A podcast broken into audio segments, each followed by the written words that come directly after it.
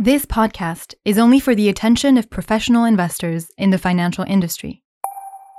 Outer Blue by Amundi. Welcome to Outer Blue Convictions, market analysis and asset allocation views. Welcome to the Amundi Convictions podcast, where we discuss the big market trends and our views on asset allocation. I'm Swaha Pattanaik, and it's my pleasure to welcome Monica Defend, head of the Amundi Institute. Great to have you back with us, Monica. Thank you, Swa. Always a pleasure. So, Monica, our last convictions chat was only a month ago, but it feels a little bit like a lifetime given the events of the last couple of weeks, including the collapse of Credit Suisse, a bank that had been in business for 166 years.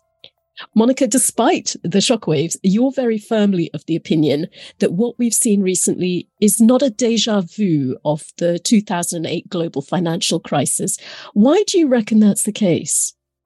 Rightly so, Swaha. We believe this is not anything like 07, 08, 09 the banks are in general uh, well capitalized. They, they've been raising a lot of capital. By and large, uh, banks' balance sheet are very strong. Liquidity has been generally strong, and also capital capital is much stronger uh, when compared to 15 years ago. At the same time, regulators in Europe, in particular, have been uh, quite active since the great financial crisis. The big systemic banks are well capitalized highly regulated and in a far better shape compared to the previous crisis. In the European Union, in particular, the Bank Recovery and Resolution Directive has been set up in 2016. The rules were strengthened further in order to complete the post crisis regulatory agenda by making sure that the regulatory framework addressed, addresses any outstanding challenges to financial stability while ensuring on the other side that banks can continue to support the real economy. And we've seen over the weekend how five central banks altogether have been uh, moving, uh, providing liquidity tools, opening uh, swap lines to ensure liquidity into the system. So to conclude, um, this, is, this was more idiosyncratic risk episodes. So, given that it is, as you say, idiosyncratic, but there have been huge price swings, do you see any pockets of value perhaps as the dust settles now in the banking sector? Just let me comment on the uh, performance of the uh, banking sector. The market movement in European banks have been driven by investors taking positions on what was uh, a crowded trade, a consensus overweight of European banks uh, that have been doing extremely well uh, since uh, since October. Now the outlook obviously is is more uncertain. So uh, European banks' earnings growth will still be positive, but just less so uh, than uh, previously thought.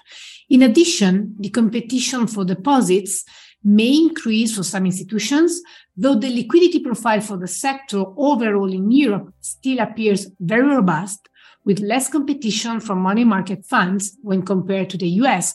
So deposit betas uh, have remained low. Key for sector profitability will be whether the European economy is able to avoid the recession over the uh, coming months and years, and the labor markets uh, remain robust. Obviously, any deterioration on that front uh, would see asset quality becoming more challenged. So while fears about credit crunches may increase with higher funding costs, the strong liquidity profile and capital position of the European banking sector should ensure that new lending facilities remain available to support the economy. So how we see overall the concerns on the sectors, uh, on, on, the banking sector are unjustified, but obviously we, we now take a step back and uh, see the, the further uh, development. Got it.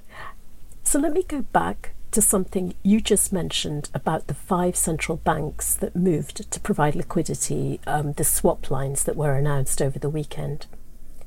It showed that central banks remembered the lessons of past crises and recognized the need to move quickly to shore up confidence, especially in the health of the financial system.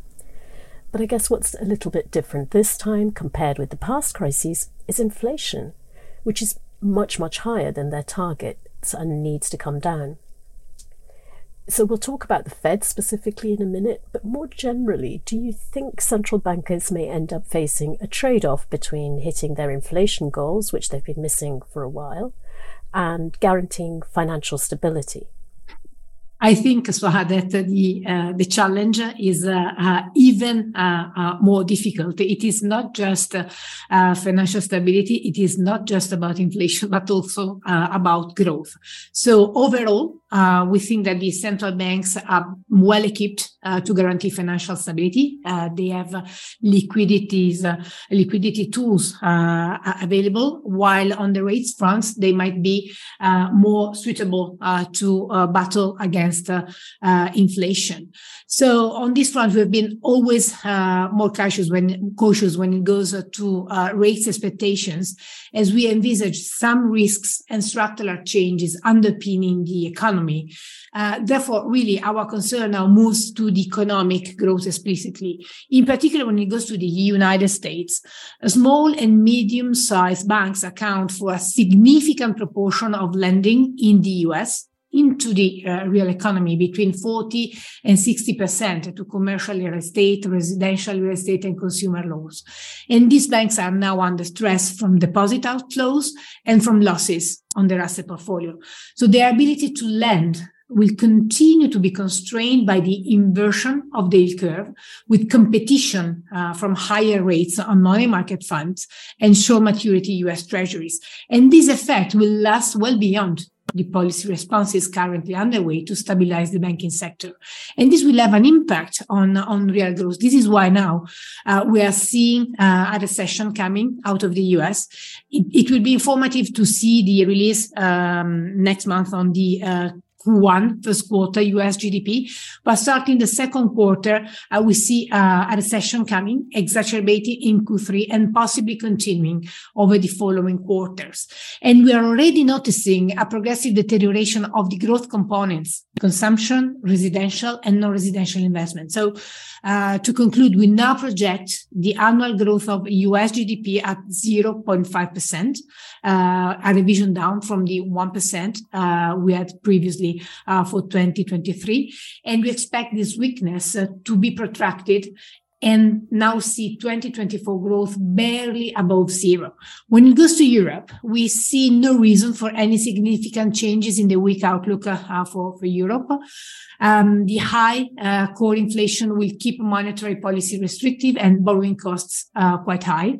So we maintain our uh, 2023 projection uh, for GDP growth at 0.3%, but we have now reduced the 2024 growth projection uh, to 0.7%.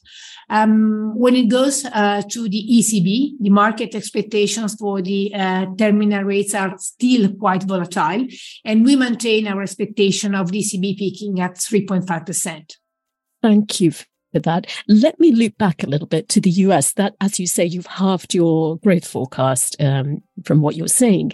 Um, the the Fed was very, very adamant before that it was on track to get inflation under control. Some of the banking stress and the tightening of credit conditions that you're talking about for the real economy, businesses, consumers is going to do the job for them, though.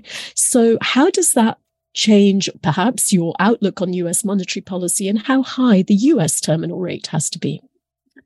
Well, we have just um, seen uh, Jerome Powell uh, hiking uh, rates at 25 uh, basis point, but not all hikes are created equally. Uh, we think this was opportunistic to maintain the market participants' confidence, as by the way, uh, the ECB did the previous week. The Fed tone, though, was very dovish. We now expect a pause, as, as you were mentioning. credit markets are going to, to do the, the Fed tightening. And at the same time, inflation remains sticky. Core and headline CPI have peaked, but the deceleration in core is showing stickiness, while on PPI, dynamics have not yet stabilized. So what's next? Uh, we maintain our expectation that the Fed terminal rate uh, will be uh, 5.25%, uh, so no cut uh, this year. It will really depend uh, on how deep the, the recession over Q2 and, and Q3 um, will be to possibly reassess this forward guidance. But in any case, to, fee, to see further 25 basis points hikes in the remainder of the year, this is conditional to policy efforts uh, being successful in stabilizing the banking sector and inflation, especially the core PCE remaining sticky this year.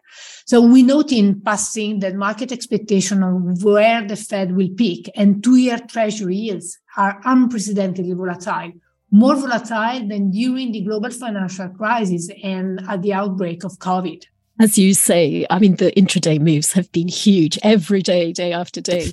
Um, given what we are seeing, and that volatility in bond yields is telling us a lot about how much uncertainty is out there, given this uncertainty, um, the outlook for monetary policy, and your forecast about the very sharp slowdown recession in the US very imminently. What are your calls in the equity space?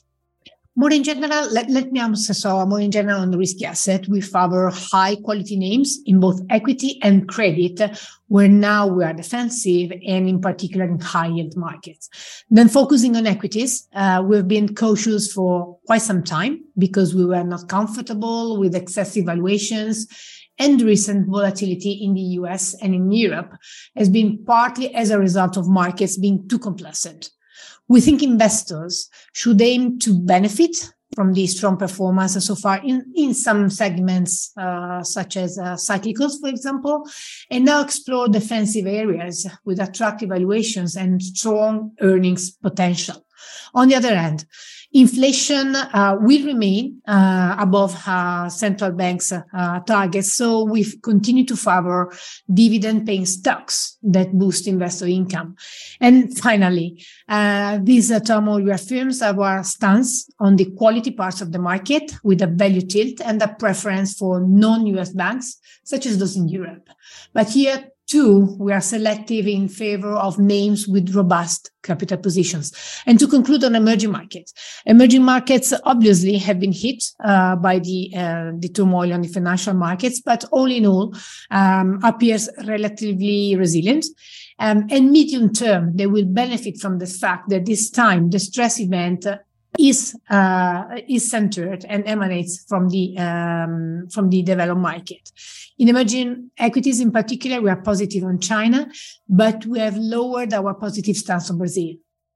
Thank you. And were there anything, uh, any asset classes perhaps um, that you wanted to mention that might be useful when investors are thinking about hedging strategies or other things that they should have in their portfolio at this stage? Well, um, for sure, the U.S. treasuries uh, might be uh, an appealing uh, asset class, and we raised uh, actually our uh, duration position before uh, the recent downward repricing yields to strengthen state safeguard. Um, we think investors should enhance hedges on U.S. equities and stay well diversified. In fact, for a global investor, uh, diversify into assets such as gold or regions such as China that are driven by individual local factors looks even more important now. And last but not least on oil, uh, we revised uh, our target to 85 dollars. We are tactically moving to a neutral stance after having positive for a while as the negative spillover from a weakening demand in the US and Europe in a tightening lending scenario more than outweighs the positive impact from China reopening. Thanks, Monica. So we're unfortunately nearly out of time, but let me try and squeeze in one last question. We've seen a lot of concentrated turmoil in a short space of time. What's been your key takeaway from all that upheaval that we've seen in the last fortnight? Well, keep calm, as always. Scrutiny your narratives so that you get your scenario identifying the effect of current development of wages, employment, and therefore on inflation. And be mindful that macro and micro fundamentals will remain pivotal. Wise words, Monica. Thanks very much for taking the time to join us today, Monica. Thank you, Swan. And thanks to all of you for tuning in into this podcast from Amundi. We hope you'll join us again soon.